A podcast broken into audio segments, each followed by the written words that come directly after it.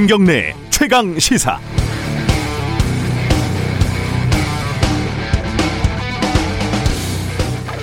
백신 관련된 여러 논란들이 있어서 타임라인을 한번 뒤져봤습니다. 영국에서 첫 접종을 한 게 12월 8일 딱 지금부터 열흘 전이었죠. 한국에서는 같은 날 박능우 보건복지부 장관이 백신 브리핑을 합니다. 내년 1, 4분기에 아스트라제네카가 들어오는데 접종은 부작용 등을 보고 천천히 결정하겠다. 어, 당시에 7일 확진자가 594명, 8일 확진자가 677명이었으니까 지금처럼 위기 상황은 아니었죠. 한 달 전인 11월 10일 권준욱 방대본 부본부장은 내년 2, 4분기 이후에 접종을 진행하는 것을 그러니까 한 3분기쯤 되겠죠. 목표로 한다고 했고 지난 9월 12일에도 우리나라는 유럽이나 미국 등에 비해서 상황이 좋으니까 신중하게 접근하겠다 이렇게 밝힌 바가 있습니다. 우리 방역 당국은 처음부터 백신을 서두르지 않겠다, 신중하겠다 이런 일관된 입장을 견지하고 있었던 겁니다. 그런데 상황이 완전히 바뀌었죠. 확진자가 하루 천명대로 늘어서 줄지 않고 있고 해외에서 속속 접종을 시작하는 걸 본 사람들 마음이 급해졌습니다. 13일 어, 이낙연 대표는 백신 접종을 3월 이전에 하도록 노력하겠다고 밝혔습니다. 지금 굉장히 혼란스럽습니다. 애초에 스케줄이 급격하게 변경이 됐는데 일단 이게 현실적으로 가능한 건지 그리고 안전성을 신중하게 보겠다고 했던 애초의 원칙은 바꿀 수 있는 상황인 건지 국민들에게 상세하게 설명하고 설득해야 하는데 그 목소리가 잘 들리지 않습니다. 당초의 입장이 결과적으로 오판이었다면은 상황을 솔직하게 설명하고 빨리 만회할 수 있는 방법을 찾는 게 더 중요합니다. 어물쩍 넘어가지 말고 국민들과 대화하고 안심시켜야 합니다. 그때 잘했니 못했니 선거용인이 아니니 우리가 국력이 모자라니 아니니 이런 부수적인 논란에 매달릴 정도의 여유가 우리한테는 없습니다. 12월 18일 금요일 김경래 최강 시사 시작합니다.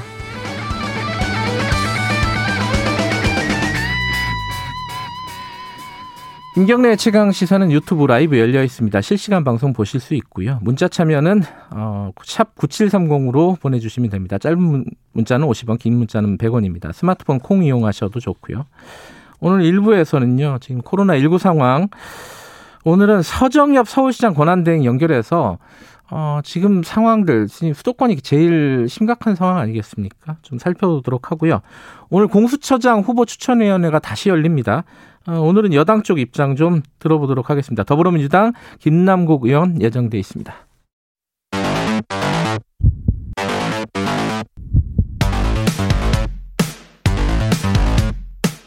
오늘 아침 가장 뜨거운 뉴스 뉴스 언박싱 네 뉴스 언박싱 민동기 기자 나와 있습니다. 안녕하세요. 안녕하십니까. 눈이 지금도 오나요? 지금은 안 오는데요. 어, 밤 사이에 좀 많이 온 것 같습니다. 쌓여 있죠. 네. 약간 어, 출근하시는 분들 밖에 눈이 좀 있다는 거를 고려하시고 나가셔야 될 것 같습니다. 차에 앞에 눈이 얼어서 출근하는 게 힘든 경우가 있죠. 민동기 기자가 오늘 그랬다면서요? 아니 운전석에 눈이 얼어붙었더라고요. 예. 그래서 녹이느라고 좀 힘들었습니다. 예, 그런 거 빨리 고려하셔가지고 출근 준비 서두르시기 바라겠습니다. 날씨는 그래도 어제보다는 좀 덜 추워요. 네. 그건 그거 하나 좀 낫더라고요. 오늘 출근하는데 코로나 상황이 어, 잦아들지 않고 있습니다. 어제 어, 병상을 배정받지 못해서 사망한 사람 사건이 생겼어요. 그렇죠? 서울에서 발생을 했는데요. 예. 60대 어, 남성이 자택에서 사망한 채 발견이 됐습니다. 예. 이 남성은 지난 12일 확진 판정을 받았는데 병상을 배송받지 못했다라고 하고요. 예. 기저질환이 있었는데 지난 14일 상황이 급속도로 악화가 돼서 예. 보건소에서 서울시에 두 차례에 걸쳐서 긴급 병상 배정을 요청을 했는데 15일 오전 자택에서 숨을 거뒀습니다. 먼저 그 아내가 확진 판정을 받고 입원해 있었거든요. 네. 근데 연락이 안 되니까 119에 신고를 했고 119 구급대가 자택을 방문했는데 숨진 채 음. 이제 발견이 된 겁니다. 일단 서울시는 확진자가 많다 보니 병상 배정을 하는 과정에서 네. 상황이 더 안 좋은 분들이 먼저 병상 배정을 받았고 60대 남성의 순서가 뒤로 밀렸다 이렇게 네. 해명을 했습니다. 음, 12일 날 판정을 받았으니까 어제가 17일, 그러니까 5일 정도 병원에 못 가고 자택에 대기를 하고 있었다는 거네요. 그죠? 15일 오전에 이제 자택에서 숨을 거뒀으니까. 아, 15일 그러면 네. 3일 동안 못 간 거군요. 그렇습니다. 예. 사망자가 이분뿐만 아니라 어, 20명이 넘었어요. 이 숫자는 처음 보는 것 같아요. 그죠? 그러니까 코로나19가 유행한 이후에 20 사망자가 20명 넘은 것은 이번이 처음이거든요. 예. 일단 방역 당국 설명은 이렇습니다. 그러니까 확진자 규모가 지금 계속 커지고 있잖아요. 네. 그러니까 60대 이상 확진자도 이제 그만큼 늘어났다. 당연히 늘죠. 예. 예. 그래서 방역 대책 본부에 따르면 이달 1일부터 16일까지 코로나19 확진자 가운데 60대 이상 확진자가 30.1%라고 지금 밝혔습니다. 네. 그러니까 그만큼 신규 확진자 10명 가운데 3명 정도가 60세 이상 고령층이기 때문에 이들의 자택 대기가 길어지면서 치료가 늦어지고 있다. 이렇게 음. 설명을 하고 있습니다. 뭐 어차피 지금 병상이 부족하다는 얘기는 꽤 오래전부터 나왔었고 그렇죠. 그 상황 때문에 벌어지고 있는 일인데 어, 지금 이 상황이 점점 그 심각해지는 상황인데 지금 3단계로 가는 거 여기에 대해서는 정부는 아직은 어, 좀 지켜보자는 거죠, 지금 결론은. 그러니까 의료 체계상 큰 차질이 발생하지 않고 있다. 그래서 음. 당장 3단계로 강화할 시점은 아니고 네. 이번 주말부터 거리두기 효과가 나타날 것으로 기대한다라고 입장을 내놓았거든요. 네. 근데 의료 현장의 분위기는 조금 다른 것 같습니다. 네. 일단 병상을 어렵게 확충을 하더라도 의료 인력 투입이 같이 병행이 돼야 되는데 네. 이게 쉽지 않을 것이다라는 그런 그 분위기가 나오고 있고요. 네. 실제로 지금 뭐 방역 당국에서는 병상 같은 거는 조금씩 확보를 해 나가고 있는데 문제는 의료진이 부족하다는 겁니다. 네. 그래서 뭐 어, 중앙보훈병원 같은 경우만 하더라도 120개 병상을 확 제공을 하기로 했는데 인력 부족 때문에 60개 병상만 지금 운영을 한다는 계획이거든요. 네. 이런 문제들이 지금 심각하게 봉착돼 있는 상황입니다. 어, 이번 주말도 아무데도 안 가고 집에 있어야겠습니다. 네. 어, 다른 소식 좀 알아보죠. 어제 밤이었죠. 윤석열 총장이 정직 2개월 징계에 대해서 소송을 제기를 했습니다.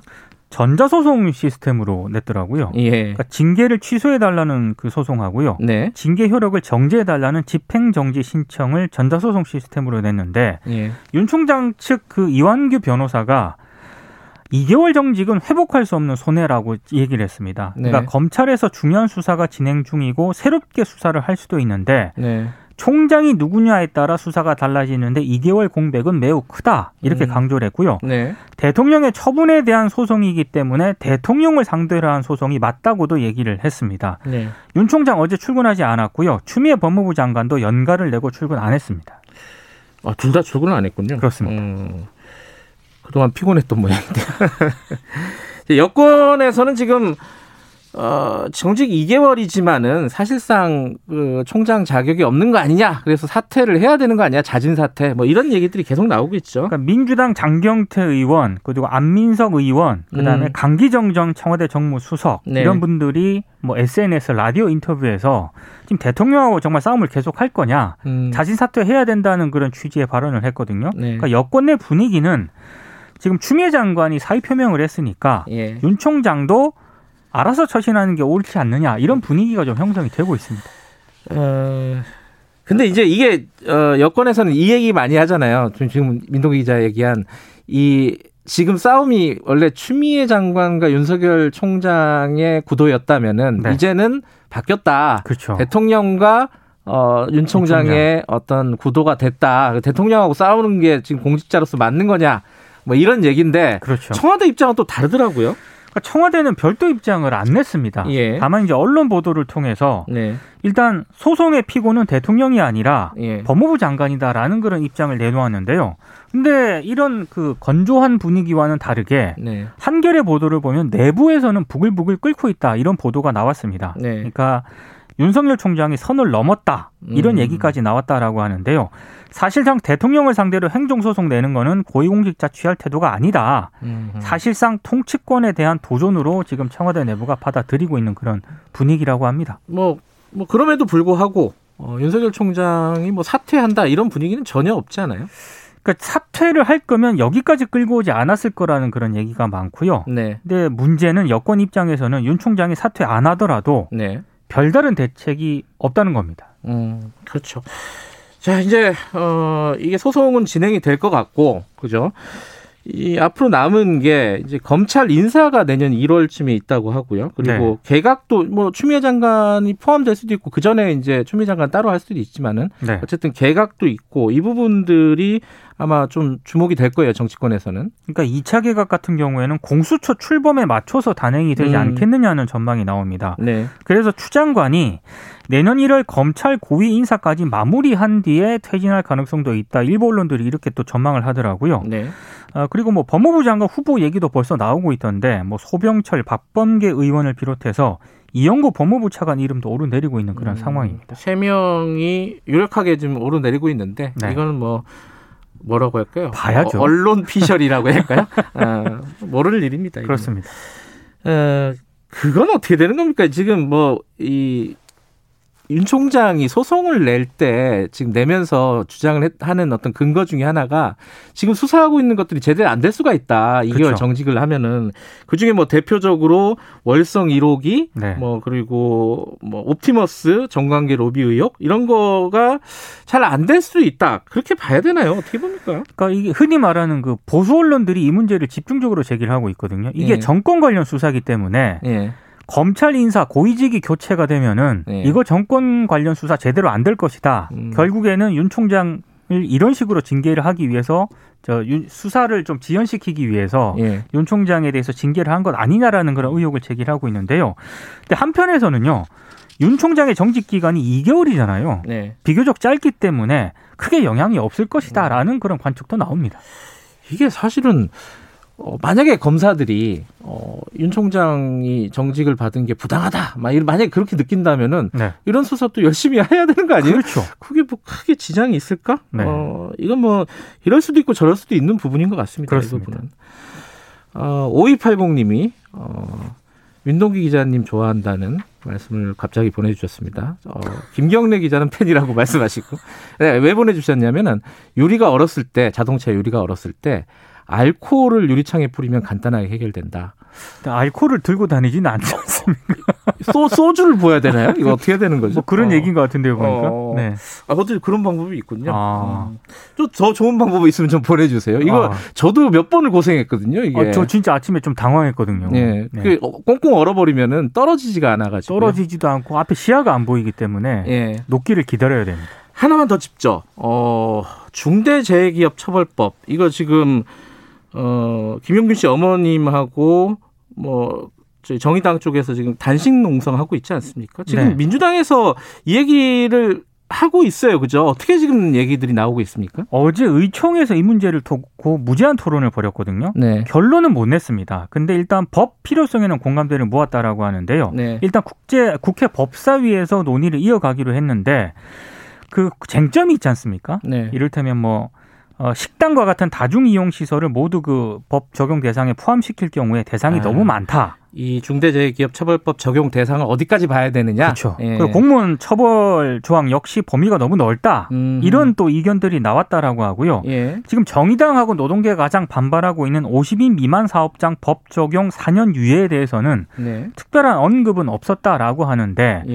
일단 정의당하고 노동계 쪽 그 주장과는 일정 부분 좀 이견이 좀 있기 때문에 예. 이 이견을 얼마나 좁히느냐 이게 좀 관건이 될 것 같습니다. 알겠습니다. 이거는 뭐, 어, 요번 국회 때 처리를 하, 해야 된다라는 의견들이 꽤 여론들이 꽤 많아요. 그죠? 처리하겠다는 입장은 밝혔는데 네. 중요한 건 그 내용이 이제 어떻게 되느냐. 음. 요게 좀 관건인 것 같습니다. 알겠습니다. 뉴스 언박싱은 여기까지 듣죠.